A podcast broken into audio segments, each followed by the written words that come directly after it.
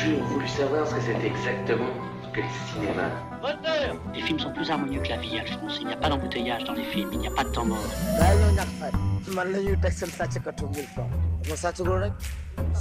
Tous les cinémas du monde. Tous les cinémas du monde. Sophie Torlotin.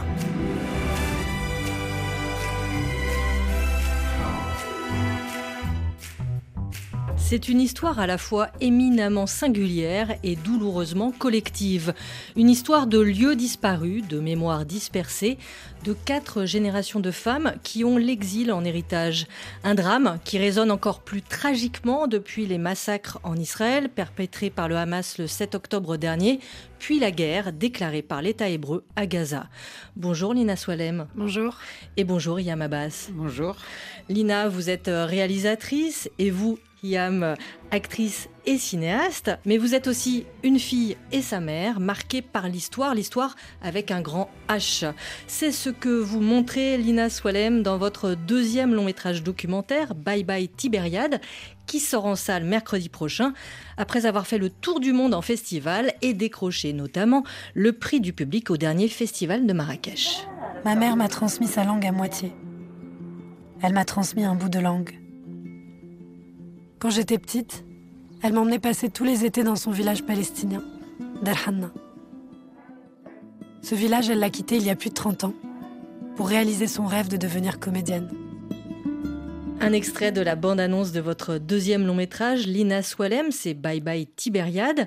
Alors Lina, dans votre premier long métrage, L'Or Algérie, vous racontiez l'histoire de vos grands-parents paternels. Est-ce que c'est par souci d'équilibre que vous avez voulu explorer l'histoire de la branche maternelle? Ça, c'est si je le dis en blague, je, dirais peut-être qu'un jour ma mère m'a dit "Tu vas pas faire un film sur moi aussi? Mais, la réalité, c'était voilà, c'était pas ça. C'était euh, c'est plutôt pour moi une continuation un petit peu naturelle du premier film. C'est un deuxième volet. C'est une suite, mais qui n'était pas du tout évidente. C'est-à-dire que quand je filmais pour leur Algérie, je pensais pas que j'allais déjà faire un deuxième film parce que j'étais même pas sûre d'aller au bout du premier, comme c'était ma première. Euh, expérience en tant que réalisatrice. Et, euh, je ne pensais pas avoir le courage un jour d'explorer cette histoire euh, de ma famille euh, maternelle palestinienne et des femmes. Et en fait, c'est l'assurance que j'ai pu gagner en réalisant leur Algérie, en le montrant à l'international, en l'accompagnant dans les salles françaises aussi, en recevant beaucoup de, retours positifs de la part du public, et en réalisant à quel point les histoires intimes racontaient énormément le collectif et à quel point mes histoires de famille pouvaient mm. aussi permettre à d'autres de se reconnaître et de se raconter, que j'ai compris qu'en fait, euh, il y avait aussi une, une demande de la part du public qui me demandait euh, est-ce que vous allez explorer le côté, euh, le plan palestinien de votre famille, qui avait un intérêt, et que pour moi aussi, il était nécessaire de continuer cette exploration, puisque le trait commun entre les deux films, c'est vraiment comment l'exil et, l'histoire avec un grand H a impacté les relations les plus intimes et surtout la transmission de génération en génération. Donc vous retournez avec votre mère, donc euh, Yamabas ici présente, dans ce village de Der Anna, et en même temps qu'un déplacement géographique, puisque vous habitez, je crois, toutes deux Paris. Euh, c'est aussi un voyage dans le passé pour explorer donc cette mémoire euh, familiale qui est à la fois très singulière, parce que c'est une histoire spécifique, et en même temps vraiment commune aux Palestiniens, euh, puisque vous remontez évidemment jusqu'à 48, 1948, mm. la Nakba. Bah, c'est vrai que le film, euh, en fait, pour moi, est vraiment concentré sur euh, l'histoire de ces quatre générations de femmes, ce qu'elles se sont transmises de génération en génération. Et je voulais mettre en avant le fait qu'elles ont réussi à maintenir leur histoire en vie et leur mémoire en vie, malgré l'exil et le déplacement et la perte. Et pour pouvoir explorer cette histoire, je, filme ma mère, qui est le guide, qui est celle qui m'ouvre la porte aux autres euh, femmes de la famille, puisque forcément c'est elle mon lien au reste de la famille. Mais il fallait aussi que je reparte du début et, que je remonte à la source de la transmission. Et la source, pour moi, était mon arrière-grand-mère, Emma Ali, puisque c'est la, celle que j'ai connue. J'ai pas connu euh, ses ancêtres. Et donc, pour moi, mon arrière-grand-mère était vraiment... Euh, quelqu'un dont je ne connaissais l'existence qu'à partir de 1948, comme si cette année-là avait forgé tout le reste de son histoire et comme si cette année-là avait forgé tout le reste de, de, notre histoire, de cette transmission. Et donc j'avais envie de, comprendre un petit peu plus qui elle avait été avant, qu'est-ce qu'elle avait pu vivre ce jour-là, à cette période-là, et qu'est-ce que euh, ma grand-mère avait vécu aussi ce jour-là. Donc j'avais envie d'explorer leur parcours intime dans cette histoire collective.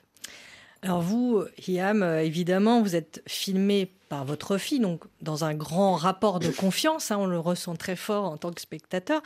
Mais est-ce qu'elle a dû quand même un peu batailler au départ pour vous convaincre? Je crois qu'on a bataillé toutes les deux. En fait, c'était pas simple, évidemment, parce que quand un projet est né, il n'est pas toujours clair tout de suite, et que euh, on a mis un peu de temps euh, à discuter. elle a mis de temps à me convaincre déjà de me dévoiler et s'ouvrir pour dire des choses que je ne dis pas d'habitude. C'est vrai que quand je reçois un scénario ou un projet cinématographique, c'est souvent un personnage tracé, écrit, euh, et que j'ai juste à habiter le, prêter mon corps et habiter le, la psychologie de ce personnage pour pouvoir le faire. Donc ça me paraissait quelque chose anti-naturel en fait, de s'asseoir et parler de moi. C'était pas quelque chose vraiment que j'avais l'habitude de faire, sauf quand on fait une interview, mais c'est pas le même exercice. Donc justement, au début, quand Lina me posait des questions, j'avais vraiment une approche journalistique presque de réponse, comme si elle était une journaliste qui me posait des questions. Et là, elle fait Maman, arrête, s'il te plaît. Et à partir d'un certain moment, je commençais à me sentir un peu plus à l'aise avec l'exercice parce que Lina me guidait un peu tout doucement là-dedans. Et très vite aussi, en fait, j'avais une peur qui était terrifiante que ce film soit euh, là pour dévoiler mon histoire, mon parcours, ma carrière. Et quand j'ai compris que en fait je faisais partie d'un puzzle qui me dépasse, qui est celui de Lina, qui est une construction en fait presque euh, euh, à remonter dans l'histoire de ces femmes et que moi j'en fais partie. Et je vous, êtes un lien... vous êtes un maillon de la chaîne? Voilà, je suis en plus le lien vraiment principal de Lina à cette histoire. Donc j'ai compris que c'est presque en fait une obligation, une nécessité de laisser tomber tous mes sentiments et tous mes préjugés par rapport à ça et jouer le jeu jusqu'au bout pour pouvoir donner à Lina euh, la possibilité de raconter ce qu'elle avait envie de dire de cette, euh, ces parcours de ces femmes. Une nouveauté musicale euh, dans tous les cinémas du monde, une nouveauté signée de l'autrice et chanteuse palestinienne Youssor Hamed. Le titre s'intitule Habibat El Kol, choisi par notre réalisatrice Apolline Verlon.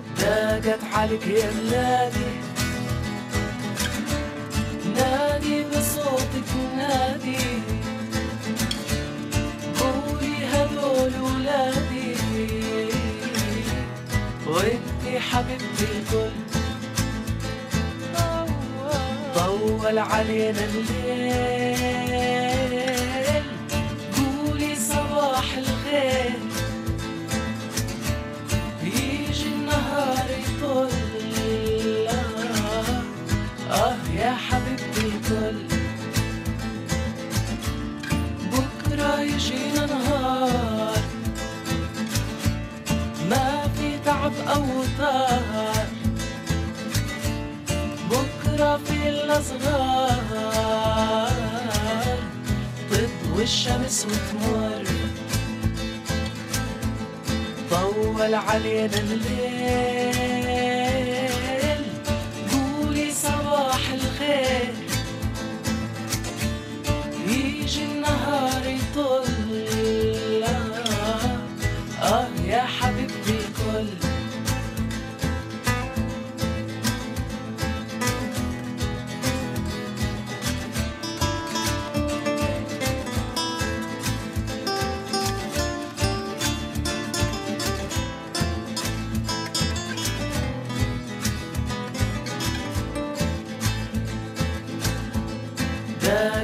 عليك يا بلادي نادي بصوتك نادي. قولي هذول ولادي. وانتي حبيبتي الكل. طول علينا الليل.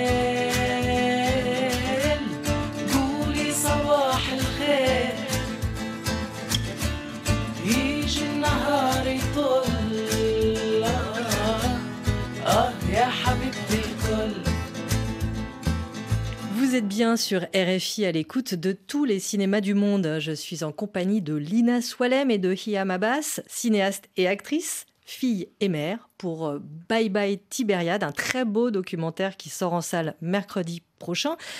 C'est un documentaire un peu gigogne, euh, Lina Swalem. Je ne sais pas si on peut dire que vous êtes la petite poupée à l'intérieur de toutes les autres, mais il y a différents fils à tirer. La mémoire en héritage, bien mm. sûr, mais la lignée féminine mm. sur laquelle euh, vous travaillez. Alors revenons à votre arrière-grand-mère, Oum Ali, expulsée de Tibériade en 1948 à la création euh, de l'État d'Israël, puis la guerre euh, qui s'en est suivie. Pendant je ne sais pas combien de temps elle a vécu dans cette euh, ville de Tibériade qui reste un peu comme un... Un endroit perdu. Un endroit perdu, c'est ça? Ouais. C'est ce qui a marqué sa, sa vie après ça. Donc je l'ai connue jusqu'à mes 10 ans. Et c'est vrai que je la voyais vraiment comme une euh, figure euh, un peu de, gardienne euh, du, temple de la mémoire, mais, mais elle ne me, elle me racontait pas forcément à moi, mais j'étais trop petite pour comprendre ces choses-là. Donc c'est vraiment une présence qui est restée dans ma mémoire, puisque je mon père l'a filmé beaucoup dans les archives personnelles. Et c'est vrai que j'ai redécouvert son histoire à travers notamment le poème que ma mère a écrit sur elle et que je lui demande de lire à ma grand-mère dans le film.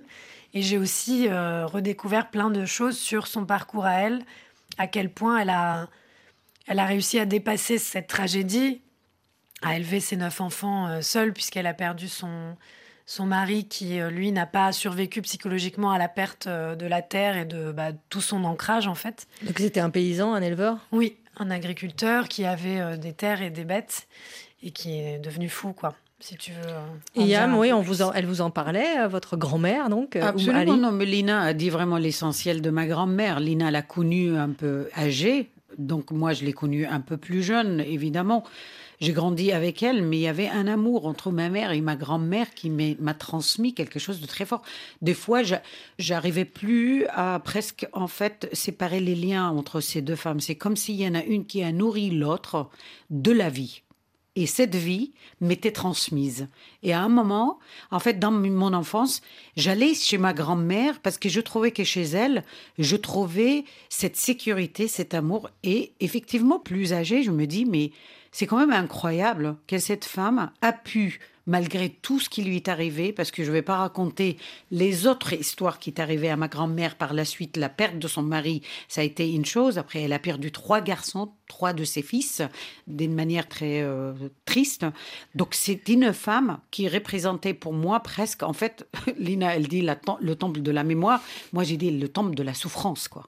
Et j'avais l'impression de regarder une déesse. En fait, une femme qui s'est mise au-delà de tout à un endroit de d'amour et de transmission et des valeurs de beauté, de pardon. C'est ça. Elle vous a transmis le pardon. Ah oui, vraiment. Mais je me suis dit, mais c'est pas possible quand même. Malgré moi, ça s'est ancré à l'intérieur de moi, aussi par le biais de la, le côté éducatif de ma mère. J'avais la, la, transmission en fait de savoir de ma mère par la lecture et par cette incitation au savoir et à la lecture et à, aux études. Ma grand-mère par les valeurs presque, je dis, primaires de la survie et de la survie d'une manière positive en plus, parce qu'on peut survivre, mais être amer toute notre vie. C'est ça, elle vous mais elle vous parlait quand même de 48, de la perte? Euh, Au début, elle refusait beaucoup. C'était vraiment un endroit très douloureux, comme Lina le dit aussi très bien dans, dans, le film. Il y a des choses qui, pour elle, étaient... Euh, on revisite plus le passé, quoi. Mais de temps en temps, comme je disais dans le texte, je me mettais sur elle, elle aimait beaucoup caresser les cheveux, caresser le corps, et elle se mettait à me caresser comme ça, et j'ai utilisé ce moment de tendresse avec elle pour lui demander vraiment de me raconter certaines choses. Et bah, j'ai réussi à avoir un peu plus de détails d'elle, qui était complétés par ma mère par la suite. Donc cette histoire, c'est celle des, des Palestiniens chassés de leur terre en 1948 beaucoup, euh, je crois 700 000, 700 000 Palestiniens ont été euh, forcés à l'exode, donc euh, habitent dans les pays limitrophes, dans des grands camps de réfugiés en Syrie, au Liban, en Jordanie. il y a à Gaza. À Gaza. À Gaza. À Gaza, en Cisjordanie, Bien dans les pays arabes voisins, absolument. Et, vous, votre famille, Hiam Abbas, a été expulsée donc de chez elle, à Tibériade, mais a trouvé refuge à 30 km de là, à l'intérieur des frontières d'Israël, donc dans ce village de Der Hanna. Euh, les Palestiniens parlent de la Nakba, la, catastrophe, hein, pour euh, voilà, désigner euh, ce qui s'est passé en 1948. Et vous, Lina, dans, le film, dans votre film Baba Tibériade, vous insérez des images d'archives qui ont été, je pense, sonorisées. Oui. Comment vous les avez trouvées, travaillées, ces images? Elles sont mm. connues. En, ce qui me concerne, c'était la première fois que je les voyais, ces images d'Exode ah notamment. Depuis le départ, j'avais envie de trouver des images d'archives historiques parce qu'il était important pour moi de redonner aux femmes de ma famille leur place dans l'histoire et dans les lieux euh, desquels elles ont été chassées ou qu'elles ont perdu ou qui ont disparu. Et en plus, dans ces lieux, leur mémoire est complètement absente, puisque quand on va à Tibériade, il n'y a vraiment euh, pas d'éléments, euh, ni dans, dans ce qui reste des, de monuments historiques euh, ni dans ce qui est raconté de la ville. Il y a eu beaucoup de destruction. Oui, il y a eu de la destruction et surtout, il n'y a rien qui est dit sur la présence palestinienne qui n'est plus. Et ma grand-mère et mon arrière-grand-mère portaient le nom de la ville en arabe. Elle s'appelait Tabari de nom de famille, Tabaria en arabe, donc elles ont forcément un lien à la ville et à sa mémoire, qui était une ville dans laquelle d'ailleurs il y avait une coexistence entre des Palestiniens euh, juifs, des juifs d'Europe, des Palestiniens musulmans, des Palestiniens chrétiens. Enfin, c'est assez fascinant l'histoire de, de cette ville dans laquelle euh, l'énorme majorité de Palestiniens, d'ailleurs, a été chassée. Je ne sais même pas s'il y en a qui sont restés ou très peu. Aucun Palestinien n'a pu rester à Tibériade. Et en fait, il était important pour moi de leur redonner une place dans cette histoire, puisque pour moi, si on n'appartient plus au lieu, il est important de continuer à appartenir à la mémoire du lieu. Parce que quand il ne reste plus rien, il reste de la mémoire. En fait, c'est un peu euh, le tragique de la conséquence de toute cette histoire-là. Aussi, quand on voit ce qui se passe à Gaza aujourd'hui, on voit des lieux qui disparaissent et on s'attelle au maximum à garder la mémoire de ces lieux. Puisque c'est comme quand je fais ce film, je me dis, même si euh, on n'existe plus, et ça c'est vraiment le pire du pire, nos films resteront toujours pour se souvenir de nous. Et c'est comme un peu une lutte permanente pour que notre existence soit reconnue et pas oubliée dans un contexte où euh, on, a un réel risque de disparition et, d'effacement. Et ces archives, je ne savais pas moi ce qui existait, parce que ce qui est difficile, c'est que les archives euh, palestiniennes sont dispersées aussi, comme euh, l'histoire et comme les gens. Il n'y a pas d'archives nationales, puisqu'il n'y a pas euh, d'État, il n'y a pas d'organisme. Il y a eu beaucoup de projets, de tentatives de différents, euh, différentes institutions culturelles dans le monde arabe et en Europe qui ont essayé de numériser, de retrouver, mais en fait, c'est plein d'initiatives dispersées. Donc la recherche est vraiment sur un territoire énorme. Et donc j'ai cherché beaucoup toute seule en demandant de l'aide aussi à des, à des historiens, des spécialistes palestiniens ou en Jordanie, et puis ensuite des documentalistes euh, français, européens. Donc on a fini par trouver des choses, mais c'est vrai que ce qui était difficile, c'est de chercher sans savoir ce qui existait. Puis finalement, euh, j'ai trouvé des images, euh, justement, certaines images en noir et blanc, comme cette image dans le film de ces femmes palestiniennes qui sont expulsées de chez elles et qui ont des poussettes et on voit que c'est une classe sociale euh, différente de celle qu'on a l'habitude de voir dans les images, c'est-à-dire c'est des femmes plutôt citadines, très bien habillées, les hommes en costume, mais qui du coup ont toutes leurs affaires euh, sur le dos avec les landaux. Et en fait, c'est fou de trouver des images de ce jour-là, quand encore officiellement, cette histoire est niée dans plusieurs endroits du monde. En fait, chaque image trouvée devient la preuve de notre existence, du souvenir dénié, de, du mm. fait que oui, il y avait des Palestiniens, qu'il y avait une société, qu'il y avait différentes classes sociales, il y avait différentes religions, il y avait euh, plein de gens qui cohabitaient dans ces endroits-là. Et en fait, ça me permettait aussi de lier l'histoire individuelle des femmes de ma famille à l'histoire collective et en même temps à l'histoire d'autres femmes, puisque je cherchais dans ces archives à chaque fois des visages de femmes, parce qu'on a l'habitude toujours de passer par les hommes pour raconter l'histoire. Et moi, l'histoire m'a été transmise par les femmes. Donc j'avais envie de, recréer ce lien aussi. Alors Tibériade, euh, Lina Swalem, c'est un lieu connu, puisque dans la Bible, c'est sur cela que, pour les chrétiens, Jésus aurait marché euh, sur l'eau. Et votre film s'ouvre sur une vidéo, pour le coup, une archive familiale, hein, euh, une vidéo prise par votre père, Zinedine Swalem, où on, on vous voit toutes deux avec Iam Abbas en 1992. Vous êtes une toute jeune enfant, je sais pas, 3-4 ans. Deux ans. Deux ans.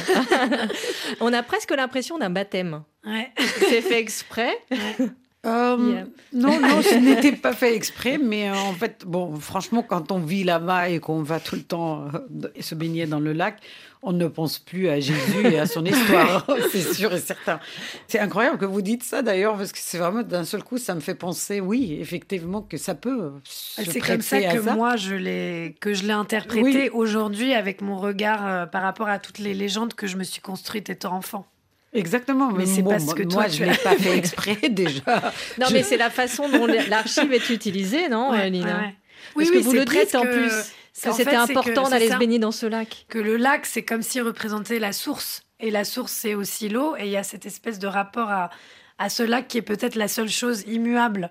Et, euh, et, dans lesquels il y avait cette tradition d'aller se baigner, comme si c'était une manière de garder un lien au lieu aussi à travers le rapport à l'eau. Puis après, il y a aussi toutes ces références bibliques moi, ça m'amusait de. Parce que vous, n'êtes pas chrétienne. Non. Non, non, mais. Issu d'une euh, famille chrétienne. Mais vous, imaginez, vous, imaginiez enfant descendre de, de, Jésus Non, mais en fait, c'est drôle parce que c'est aussi, ça vient aussi d'une difficulté et d'un complexe. C'est-à-dire que comme l'identité palestinienne n'était pas tout à fait reconnue dans son entièreté, moi, je sais qu'au lycée, j'avais. Euh, beaucoup de, problèmes où des fois je disais ma mère est palestinienne, puis on m'envoyait des mots en classe en me disant euh, tu mens, la Palestine n'existe pas, euh, regarde sur Google. Donc en fait, mon seul lien pour me lier à la Palestine, c'est dire mais si, regarde euh, dans la Bible, Jésus, il était en Palestine, et puis il y a Tibériade, c'est de là vient. Enfin, c'était c'est triste en fait. La réalité, c'est que il m'a fallu passer par ça aussi pour trouver une légitimité de, de lien au lieu. Et en même temps, ça m'amusait de m'imaginer je m'inventais des histoires puisque ma mère est née euh, à Nazareth euh, parce qu'il n'y avait pas d'hôpital à Der Hanna, donc elle est née à l'hôpital de Nazareth. On dit Jésus de, Nazareth. Jésus a marché sur le lac Tibériade, j'ai passé du temps. Donc voilà. Je ne savais pas que j'étais influencée à ce point.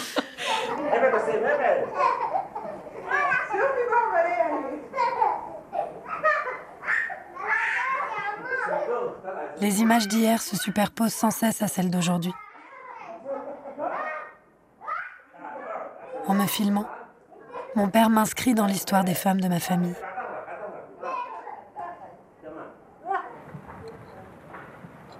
Derrière ces images de l'enfance se cache la réalité d'un lieu menacé de disparaître à tout moment. Ces images sont le trésor de ma mémoire que je ne veux pas laisser échapper. Je sais qu'elle risque, elle aussi, de tomber dans l'oubli. Donc on entend votre voix, Lina Swellem, dans, dans ce documentaire Bye mm. Bye Tibériade, où vous commentez des images où on vous voit enfant, mm. puisque chaque été, je crois, c'est ça, hein, de votre enfance, vous alliez à Derhana, euh, mm. village euh, où vous avez euh, grandi, Hiam. Donc vous apparaissez dans ce documentaire. Est-ce que vous vous êtes posé la question, est-ce que je dois apparaître, faire une voix off Alors moi, je voulais pas au départ, hein, bien sûr. En fait, il me fallait repasser par la source, donc par l'histoire de mon arrière-grand-mère, pour réactiver un petit peu cette transmission de ma grand-mère à ma mère, pour que moi, je puisse trouver ma place et, aussi prendre ma place à travers la voix. Donc c'est vraiment à la fin du, processus de, montage que, que ma, voix a été écrite. On, a coécrit avec euh, la co-scénariste Nadine Naous et la monteuse du film euh, Gladys Joujou qui a collaboré à l'écriture. J'ai fait appel aussi à euh, des auteurs comme Karim Katan, qui est un auteur euh, palestinien francophone, et Faizagen, qui est euh, une autrice franco-algérienne, pour m'aider à trouver les mots justes aussi, pour exprimer des choses en fait qui étaient de l'ordre de la sensation et de la poésie. Parce que c'est comme si, à la fin du processus, je réalisais à quel point on m'avait transmis non seulement des histoires qui pour moi étaient presque des épopées, puisque chaque femme de la famille, pour moi, était une héroïne de son histoire. Plus je découvrais de détails sur leur histoire, plus j'étais impressionnée. Je découvrais aussi qu'il y avait cette tradition de la poésie dans la famille, en découvrant les poèmes que ma mère euh, a écrits. Et oui, vous, en lisez, vous lisez vos poèmes euh, écrits enfant toute jeune? Oui, exactement. Oui, oui. Mais j'ai jamais, jamais dévoilé ça, euh, effectivement, à Lina, jusqu'à ce que... Je les découvre. voilà.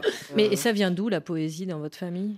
C'est vraiment du livre en fait. Mon père aussi était professeur à l'école, donc pour nous les Et votre mère institutrice. Exactement. Et donc euh, on peut pas s'échapper au livre, on ne pouvait pas s'échapper à la au savoir, à l'école, au devoir et tout ça. Donc euh, euh, j'ai raconté cette histoire à Lina un jour, par exemple, je rentre à la maison après l'école, je vois mon père avec un camion et en train de vider des cartons et je dis, mais qu'est-ce qu'il fait? Et en fait, il a acheté je ne sais pas combien de livres qu'il a mis sur euh, des étagères dans une chambre qui est devenue la bibliothèque de la maison. Donc, euh, mais, oh, j'ai passé beaucoup de temps là-dedans. Et en fait, l'amour après de, l'écriture, je crois qu'il est venu vraiment de, de, de, la manière de pouvoir rêver et s'échapper à une réalité qui me plaisait pas toujours. Donc, euh, moi et les mots, moi et le livre, c'était ma, mon jardin secret où personne ne peut rentrer et que je pouvais vraiment avoir une liberté totale à l'intérieur de tout ça de dire et de m'exprimer et de rêver et de voir le monde d'une manière complètement autre de ce que la vie me proposait. Oui, c'est assez fascinant parce que vous, Hiamabas, vous êtes au milieu d'une fratrie de 10. c'est ça, à peu près au milieu, non C'est ça. Oui, oui, je suis la cinquième.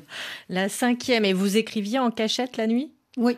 Vous releviez, tout le monde dormait dans la même pièce? En fait, j'adorais la nuit. On vivait avec ma grand-mère et mon père et ma mère, donc on était 13 à la maison à partir de, de ça, c'était très difficile de fois de trouver des moments intimes. Soit je le faisais dans la journée en allant dans les champs sous un caroubier où j'écrivais et j'enfuis beaucoup de choses et beaucoup de mes histoires et mes secrets. Soit je le faisais la nuit quand tout le monde dormait et, euh, et là j'avais vraiment le champ libre de, pouvoir exister. Hiam, vous avez quitté Derhana à 24 ans parce que vous étouffiez, vous rêviez de théâtre. Enfin, on sent que du coup, quand on voit la poésie toute jeune, puis la photographie, on sent qu'il y avait euh, voilà, un désir de vie singulière qui devait s'exprimer d'une façon ou d'une autre. Du coup, c'est ce que vous racontez aussi. Donc, c'est une histoire d'exil, mais aussi votre histoire très singulière, euh, de s'inscrire dans une, forme de déracinement, mais pour d'autres raisons oui. que celle de votre grand-mère et de votre mère Singulière, j'en sais rien. Je ne sais pas vraiment, mais euh, parce que c'est votre façon de voir. Moi, pour moi, c'était juste une nécessité, en fait. Euh, pour moi, quitter là-bas pour pouvoir réaliser mes rêves sans vraiment me justifier à quiconque au quotidien, à l'instant même, au moment de la prise de la décision. Quand on fait de l'après et vivre hmm. aussi dans un dans un trauma politique, en fait, dans un conflit constamment, des guerres, de la prise de parole pour exprimer l'identité. Il y a un moment, mais basta, ça vous pesait. Laissez-moi tranquille. En tant que jeune, en fait, c'était très difficile pour moi d'arriver à exister euh, sans personne qui font partie de ma décision et sans que aussi le problème de la frontière et de l'identité soit aussi un autre obstacle qu'on n'arrivait pas à le dépasser. Bon, il y a un moment, il, a fallu prendre une décision et que je voyais que je n'arriverais pas euh, là-bas et que je vais peut-être pas arriver à ce que je voulais en restant là-bas. C'est une force, euh, mm. j'imagine, incroyable que vous, connaissiez ça, Lina Swalem, cette histoire-là, mais que vous avez redécouvert avec les vidéos d'archives, notamment cette vidéo d'un mariage où on voit euh, ma base toute jeune, la vingtaine, mais tellement malheureuse. Non, mais c'est drôle parce que, évidemment, si je fais euh, ce film-là aussi, c'est parce que dans les parcours de chaque femme, il y a quelque chose qui me fascine et le parcours de ma mère aussi, où je me suis toujours. Euh, c'est marrant parce qu'on en parlait avec la, la monteuse qui connaissait ma mère, donc Gladys, à travers le cinéma. Et elle me disait oui, des fois quand je lisais les articles et je voyais il y a ma basse née dans une famille de 10, qui est partie vivre son rêve, elle pensait que c'était une légende et que c'était tout un storytelling. Et du coup, c'est vrai que c'est aussi quelque chose qui me fascinait parce que moi, j'ai grandi dans un contexte tellement différent de celui de ma mère. Un contexte d'artiste. Oui, et puis j'ai grandi à Paris, dans une ville. qu'une seule sœur, pas dix. Voilà. et puis avec des parents qui étaient déjà dans le monde de, l'art, qui m'ont donné accès à beaucoup de, choses depuis toute petite. J'ai eu la chance de voyager dans, plusieurs endroits et d'imaginer donc euh, ma propre mère dans un contexte très différent, d'un petit village avec dans le cadre d'une grande famille de dix frères et sœurs. Une société, euh, voilà, une famille traditionnelle, une société patriarcale. J'imagine que actrice, c'est pas forcément très bien vu. Non, c'est pas même c'est inconcevoir en fait. Oui, non, c'est inconcevable parce que c'est pas c'est pas il y a pas de pas un avenir pour une femme en fait. Oui. Dans Mais je pense que c'est l'époque aussi, parce que pour moi, c'est pas une société plus patriarcale que les autres. Pour moi, c'est toute société euh, est patriarcale. Et que le truc, c'était pas vraiment euh, actrice pour une femme, c'est juste que c'était pas accessible dans l'environnement direct. C'est-à-dire qu'il n'y avait pas d'acteurs ou d'actrices ou d'artistes dans le village à cette époque. Il n'y avait pas de cinéma, il n'y avait pas de théâtre, il n'y avait pas cette euh, pratique culturelle. Donc en fait, le fait qu'elle ait eu ce désir-là, c'est ça qui me fascine. C'est de me dire, en fait, l'imaginaire d'un enfant, en fait, ça raconte aussi euh, la force de l'imaginaire de, l'enfance. Euh, à travers des livres, à travers de la poésie, à travers des images, à travers le paysage, la nature ça peut amener à quelque chose, à avoir des rêves. Et forcément, pour moi, c'est au-delà de, simplement une enfance dans un village palestinien, arabe, dans cette région du monde, mais c'est de manière générale aussi la force du désir, d'un rêve qui amène quelque part et qui amène à surpasser des obstacles. Pour le coup, bah, le fait d'être une femme, le fait d'être palestinienne, euh, le fait d'être d'une famille euh, nombreuse. Il y avait aussi vraiment, euh, je rajoute juste à tout ce que Lina a dit, il y avait aussi le fait de l'enfermement dans une frontière qui ne me permettait pas d'être en relation avec le monde arabe. Oui. Et qui était pour moi une euh, prison, en fait, que je n'arrivais pas à accepter. Ça veut dire qu'à un moment, on a décidé pour moi ce que je dois faire ou pas faire. Et en sachant, comme on a dit au début, que j'avais une partie de ma famille qui était dans le monde arabe et qui était interdite, à nous tous. Donc à Yarmouk en Syrie, c'est ça Oui, exactement. Ou en Jordanie ou au Liban. D'ailleurs, bah, j'en ai un peu partout. On parle dans le film que de ma tante. Euh, La sœur de votre grand-mère. Voilà, qui a terminé en fait par le parcours. Ils se sont installés à Yarmouk. J'ai des membres de la famille que je ne connais pas, qui ont fini au Liban, en Jordanie, euh, dans d'autres endroits du, du, monde arabe, et que je n'avais aucun accès aucun accès et que je n'arrivais pas à accepter non plus cet enfermement comme un infligé mm. en fait et que à un moment oui je voulus vraiment quelque part à l'intérieur de moi presque casser ces frontières alors, c'est drôle parce que dans le Bye Bye Tibériade, à Hiamabas, vous rejouez des séquences importantes avec vos sœurs. Par exemple, la première fois que vous avez euh, bataillé pour pouvoir intégrer adolescente une école de photographie, euh, puis à un autre euh, moment, une autre séquence dans, un théâtre. ça, c'est Lina qui a eu l'idée ou c'est vous, base Parce qu'on sent que vous reprenez un peu les rênes du film. En fait, donnez-moi un truc, je le joue tout de suite. C'est beaucoup plus facile pour moi que de vous répondre à quoi que ce soit. Mais c'est vrai que non, c'était une idée de Lina. Je la laisse parler aussi d'où elle est née, cette idée. le théâtre, justement, juste, je rajoute que le théâtre euh, que vous voyez dans le film, c'est le théâtre où vraiment j'ai commencé ma carrière d'actrice. À Jérusalem-Est. Voilà, d'une manière professionnelle, exactement. Oui, en fait, euh, ma mère n'a pas du tout euh, pris parti à l'écriture du film. Justement, c'est quelque chose. Enfin, je lui demandais pas et elle n'avait pas envie. Et en fait, cette idée est venue après avoir passé un bout de temps à filmer ma mère seule, où j'ai commencé le film en regardant les images d'archives, en écrivant à partir de ces images, et je filmais beaucoup ma mère. Et en fait, c'est comme il était difficile pour elle de, de faire face à une caméra documentaire, elle qui a l'habitude plutôt d'un plateau et de passer euh, par des personnages fictionnels pour exprimer des émotions. Il y a des moments, pour certains moments que je voulais raconter de sa vie, qui ont été des, moments marquants ou, ou, émotionnellement difficiles, je me suis dit, bah, vu que c'est difficile pour nous de, parler de ça en face à face, euh, face caméra, et que c'est ni agréable pour elle ni pour moi parce qu'on sent que ça va chercher des souvenirs mm. trop douloureux ou trop difficiles à raconter avec les mots, euh, j'ai envie de lui proposer de, de peut-être rejouer ces moments, mais avec une de ses sœurs pour que ça reste dans un contexte... Euh, réel, authentique de famille. C'est-à-dire, j'avais pas envie d'installer un plateau dans le film et de faire de la fiction. L'idée, c'était juste d'utiliser ces mises en situation pour qu'elle puisse se replonger dans l'émotion de l'époque. Et à chaque fois, je choisissais la sœur qui, à l'époque, était avec elle, pour qu'aussi elle puisse être la plus authentique possible.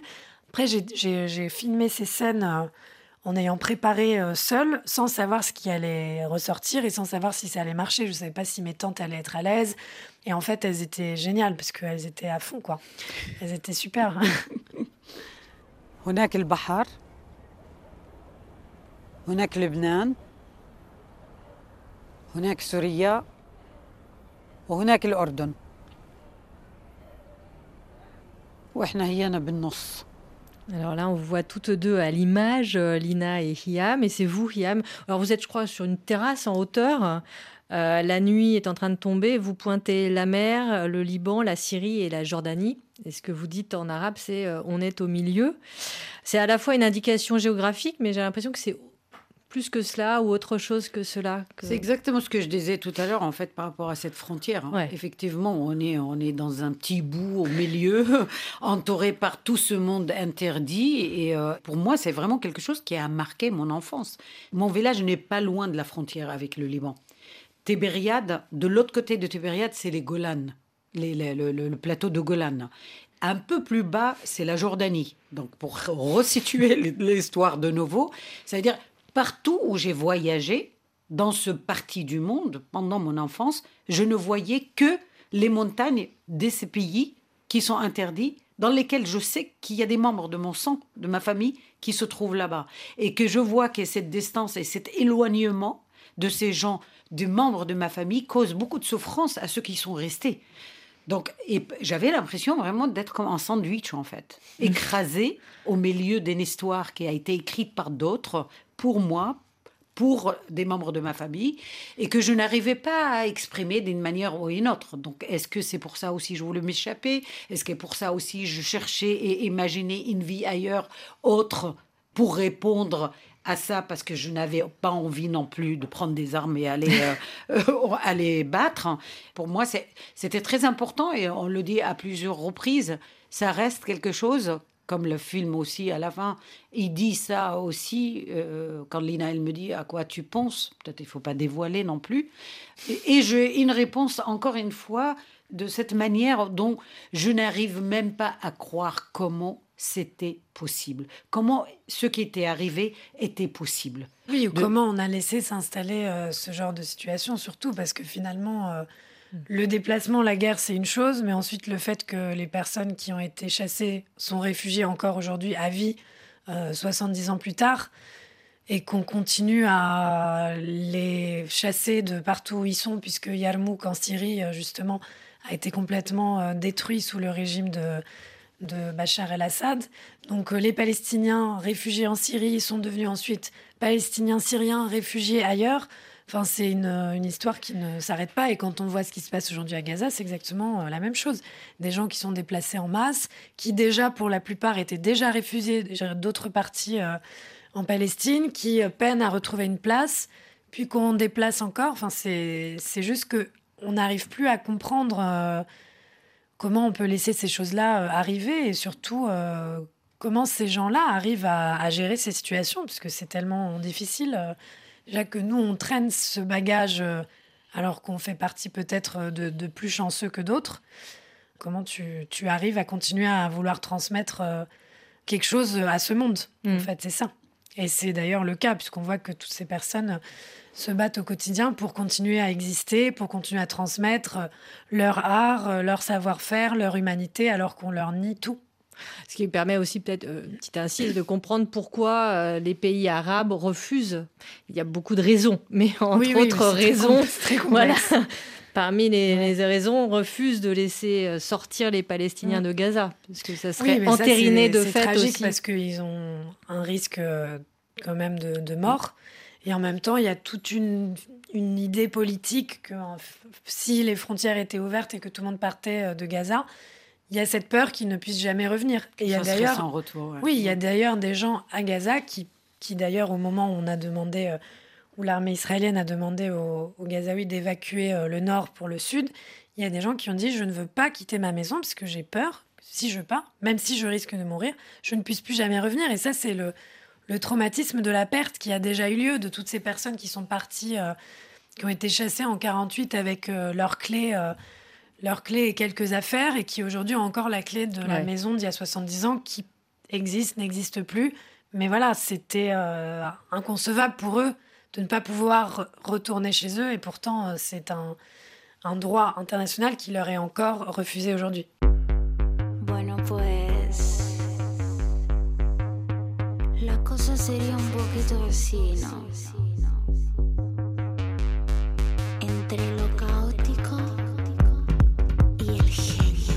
Une pause musicale choisie par notre réalisatrice Apolline Verlon, c'est Lucy Antunes et ce titre Luchidora qui veut dire combattant.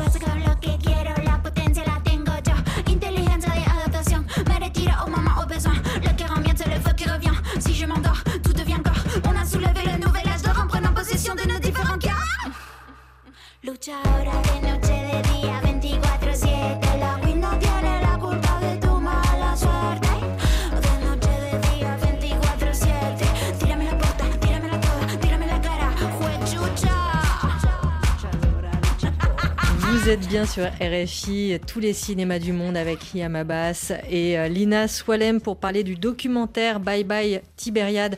Alors Bye Bye Tibériade, je le disais, il a eu moult prix euh, dans les festivals du monde entier, donc le prix du jury euh, à Marrakech, le prix du public au Festival de Londres.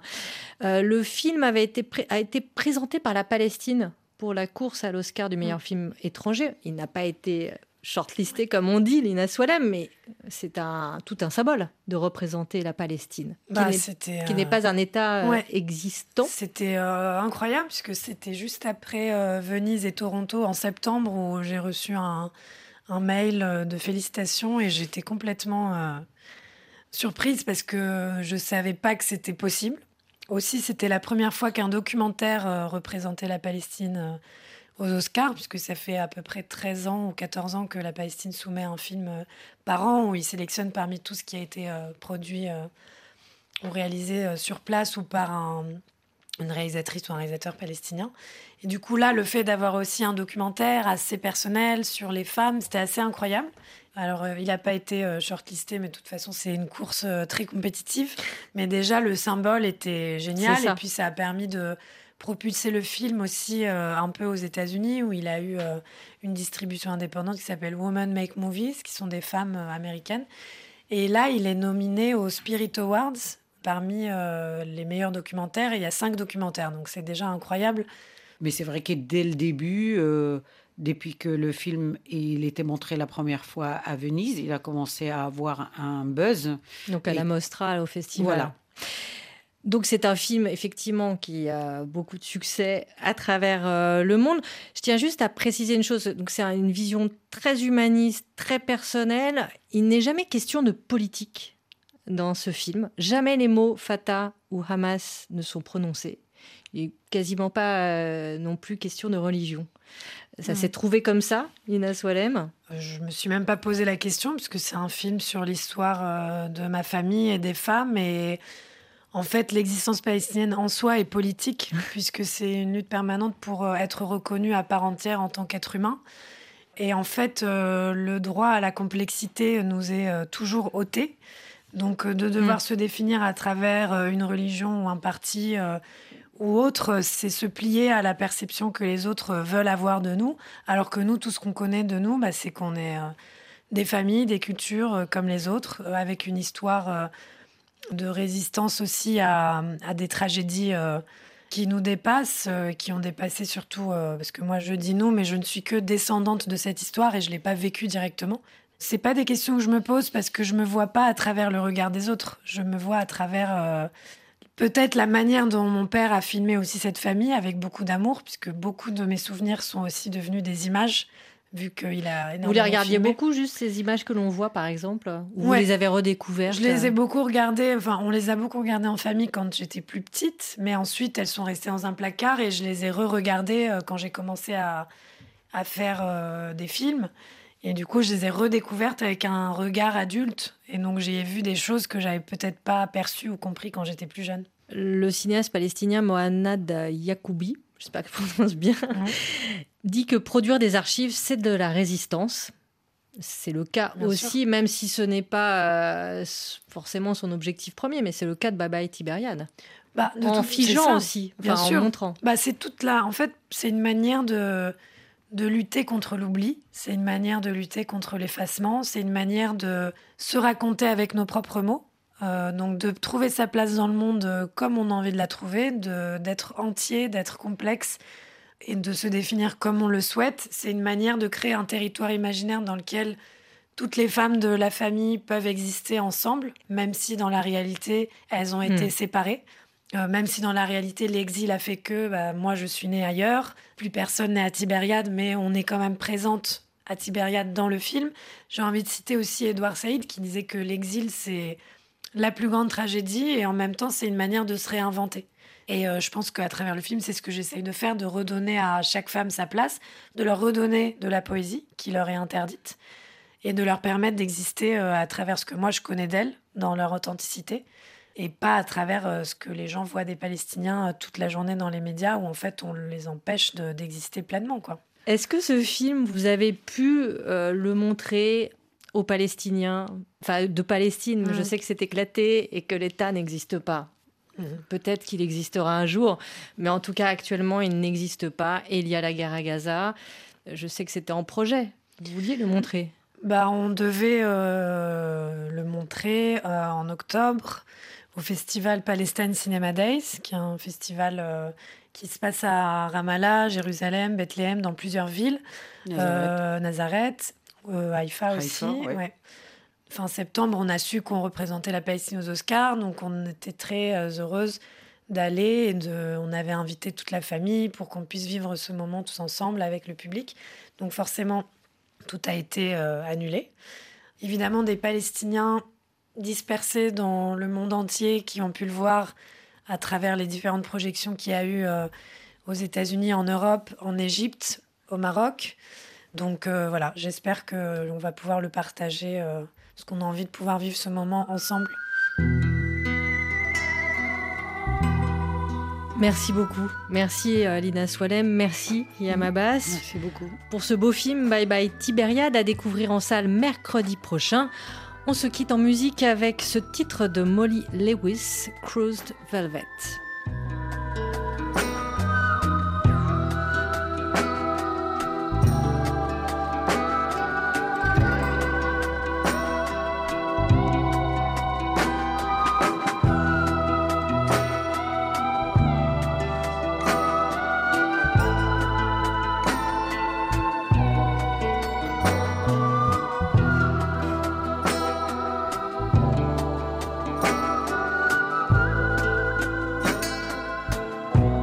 Les cinémas du monde, c'est fini pour aujourd'hui. Au micro, Sophie Torlotin. À la réalisation, Apolline Verlon.